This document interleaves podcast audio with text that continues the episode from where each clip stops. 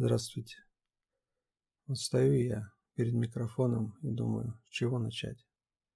И решил нажать кнопку, и пусть будет как будет. Меня переполняет чувство, но мой разум, он давлеет над ними. И радость тоже переполняет, потому что я принадлежу Богу. Меня зовут Андрей Сбриза.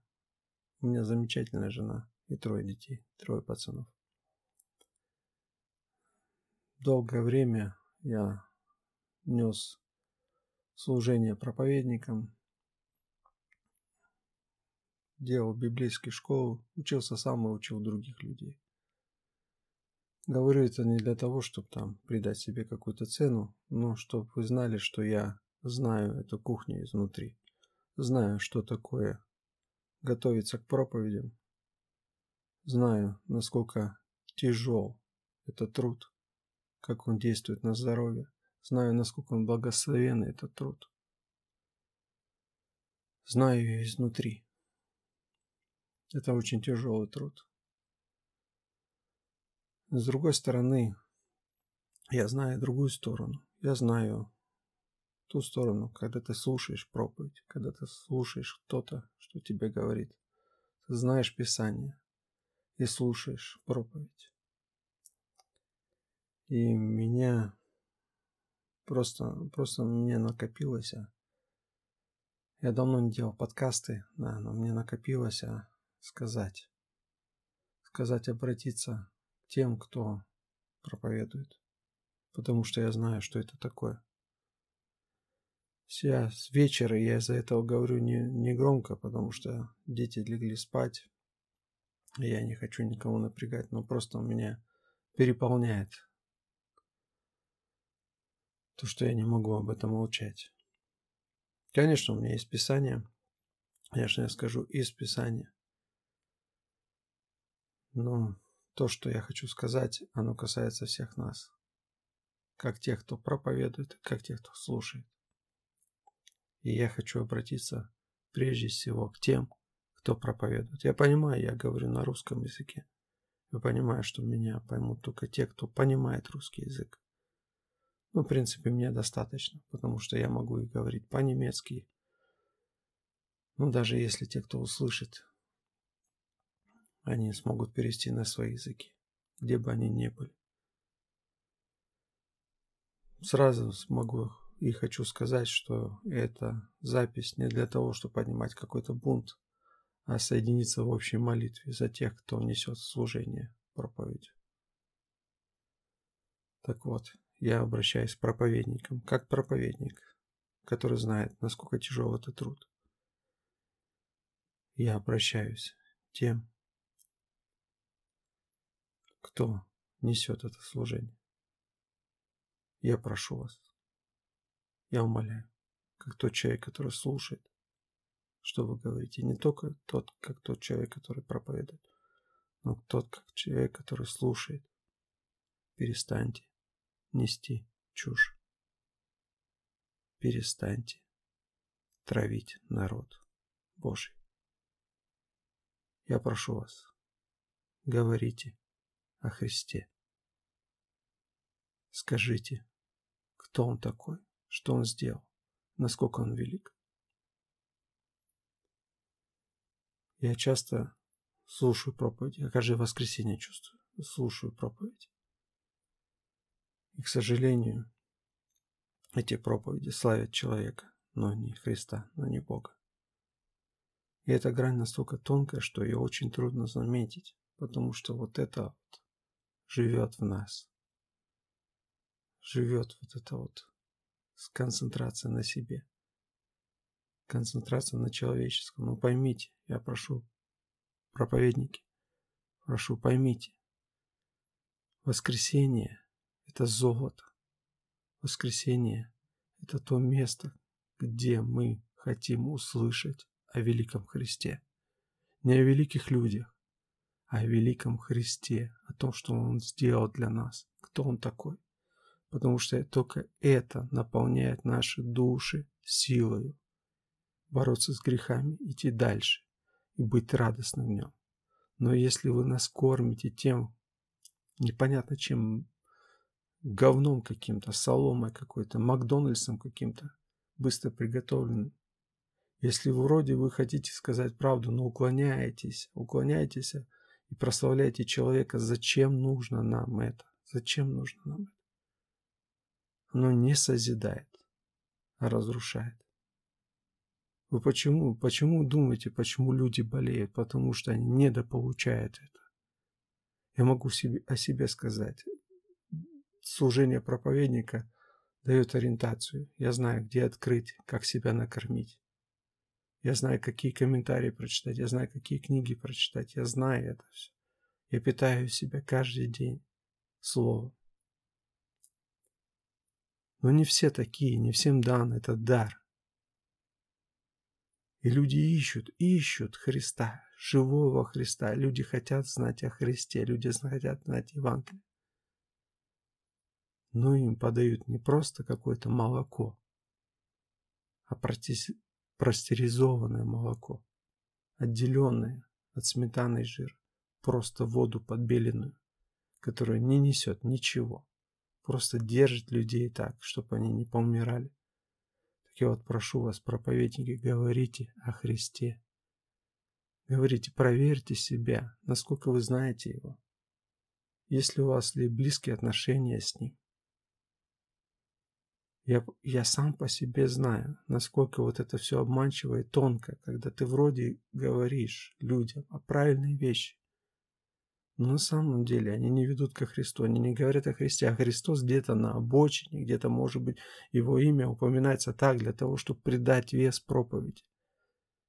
Но все сосредоточено на человеке, на человеке, на, на нем. Просто проанализируйте свои проповеди, они не назидают, они не кормят Божий народ. Это мекина. Мекина, которая преподается с кафедры. Мекина, к сожалению. Приходит человек в воскресенье. Приходят люди в воскресенье. В надежде напитать свои души и получает от, опять удар. Где плотское я возогревается, а духовное я умаляется.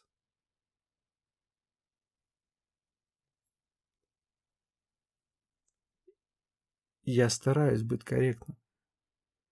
Другие бы люди, которые жили тогда в реформации, взять того Кальвина или кого-то других людей, они бы сказали очень, или Лютера, они бы сказали очень, очень конкретные слова по отношению к таким проповедникам. Почитайте о них. Какими выражениями выражались. Просто наболело, понимаете? Наболело. Я обращаюсь к тем, у которых еще есть разум.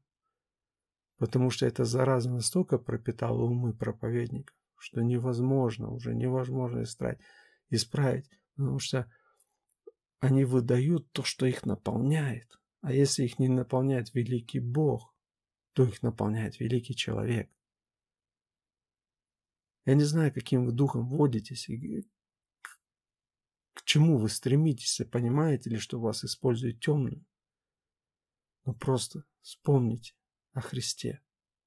Не тратьте время напрасно, оно очень быстротечно. Говорите нам о великом Христе. Может быть, для вас это скучно, но для нас, возрожденных Божьих детей, это нет, это наша сила. Мы черпаем силу из этого, и если вы не говорите об этом, вам нечего делать за кафедрой. Нечего просто-напросто. Идите оттуда вон. Пустите людей, тех, которые говорят о Христе, не о великом человеке, а о Христе. Откройте послание Римлянам, посмотрите, что Павел говорит. Вы знаете это послание, я не буду его говорить. Но посмотрите, какие он слова говорит.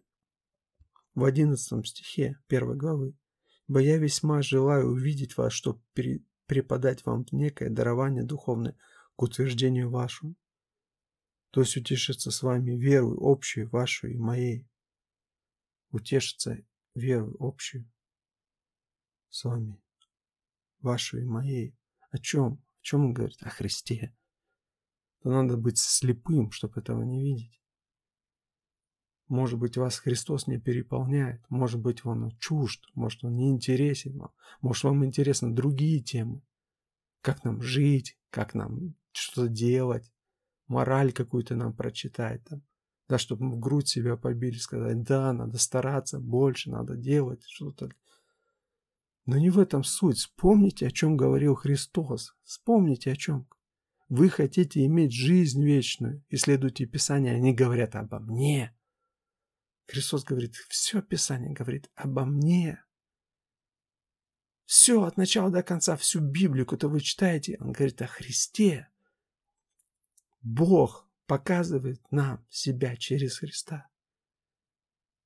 Бог хочет, чтобы мы знали Его через Христа. Так говорите о Нем. Говорите, не умолкайте, потому что это Слово живое и действенное. Говорите нам о Нем. Конечно, на своем развитии мы, бывает, запутываем ни туда, ни сюда. Я говорю уже как проповедник. Мы возрастаем в слове, да, наши проповеди никогда. Иногда мы послушаем старые проповеди, думаем, что я там наговорил. Но просто говорю, опомнитесь тем людям, которые встают за кафедру, те, которые говорят за кафедрой. Само то, что наполняет душу, дух, тело, все, как бы вы к этому ни относились, это весть о Христе, Евангелие. Оно живое и действенное. Оно действительно доходит до разделения души и духа, суставов и мозгов. И оно судит все намерения сердечные. Вы хотите исправления своей церкви, вы давите на чувства, вы манипулируете людьми, но Евангелие, оно живое и действенное, оно именно чисто, оно исправляет мышление. Вдохновите людей, вдохновите. Посмотрите, что Исаия говорит в сороковой главе. Недаром же вот книга Исаия, она отображает всю суть Писания, шестьдесят шесть глав. Из сороковой главы как будто начинается Евангелие. Он говорит, утешайте, утешайте народ мой, говорит Бог ваш. Говорите к сердцу Иерусалима и возвещайте ему, что исполнилось время борьбы его, что за неправду его соделано удовлетворение, сделано удовлетворение, ибо он от руки Господней принял вдвое за все, все грехи свои. Конечно, есть одна сторона Евангелия, а есть другая сторона Евангелия. Так говорите обе стороны Евангелия. Есть грехи, которые мы совершаем, но Христос пострадал за них. Он понес немощи наши на крест. Почему вы умалчиваете об этом? Почему вы все время где-то Христа используете как-то так, чтобы подать э, э, вашей проповеди силу какую-то, да, так, весомость подать в глазах людей? Вроде все звучит правильно, но все неправильно. Я обращаюсь к тем, кто действительно ищет истину, кто действительно задумывается, чтобы народ Божий воодушевлять, не ломать, но строить. Я прошу, посмотрите, посмотрите, в какого Христа вы верите. Своего собственного, придуманного или библейского. Почему вы концентрируетесь на тех местах, которые говорят о человеке? Но почему вы не говорите о Боге, о Боге, который сотворил все? О том, который пришел во плоти, чтобы спасти нас, о том, что который понес все немощи и недостатки, и грехи наши на кресте, который взял все это на себя. Почему вы не говорите о том, кто он есть и что он сделал? А все это время за кафедрой вы уделяете, уделяете человеку, человеку, человеку. Закан... Начинайте человеком, заканчивайте человеком, и посреди у вас все человек да человек. Мы знаем, что мы грешны. Мы знаем, что мы падаем. Мы знаем, и мы это точно знаем. Все водимые Духом Святым знают это, потому что Дух Святой обличает сам. Но мы нуждаемся в силе. Мы нуждаемся в благодати. И это только во Христе. Мы и так знаем, потому что Бог вложил в нас новое сердце. Он написал законы свои там. Мы знаем, когда мы переступаем черту. Мы знаем, когда мы грешим. Дух Святой обличает нас. Раньше мы не знали, когда были мертвы по грехам и преступлениям. Но сейчас-то мы знаем. Мы нуждаемся в силе. Нам нужно, чтобы кто-то наполнил нам Евангелие. Кто-то рассказал нам о великом Христе, о том, кто Он и что Он сделал. А вы используете кафедру не по назначению. Вы говорите о великом человеке, но не о великом Боге. Может быть, вы посмеетесь над моей речью, может быть, вам все равно станет. Напомните, да, в семнадцатой главе Деяния апостолов также поступили с Павлом. Кто-то посмеялся, кто-то сказал, мы послушаем тебя потом, а кто-то пошел за ним. Так вот, я обращаюсь к тем, кто действительно ищет истину. Подумайте, подумайте, взвесьте все. О чем вы хотите сказать? Что вы хотите донести до народа Божьего? Великого человека или великого Христа? Кто знает, сколько мне Бог дает еще жизни на этой земле? Всякое может случиться. Может быть, это запись последняя, а может быть, нет. Может быть, Господь дает много еще лет, и я доживу до ста, кто его знает. И я этого вам желаю. А может быть, нет. Может быть, завтра, может быть, сейчас. Но если жизнь Христос для нас, как для Павла, а смерть приобретение, если с центра всего Христос, и Бог захотел, чтобы Он был этим центром, чтобы мы через Него познали всю Троицу, так почему же вы тратите время на ерунду? Стряхните себя, одумайтесь, потому что самый большой грех – это неверие Богу. А неверие Богу – это незнание Его, незнание Его путей. Все Священное Писание говорит нам о Христе, говорит нам о том, как Бог решил себя показать этому миру.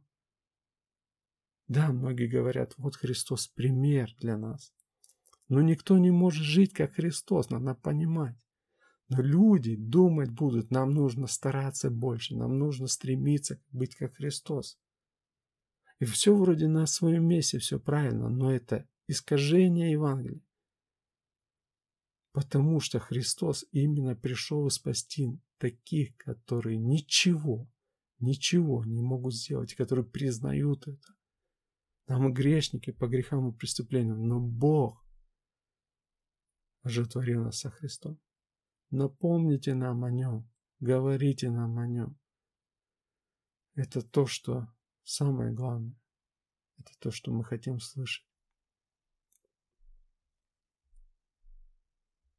Слава Господу. Аминь.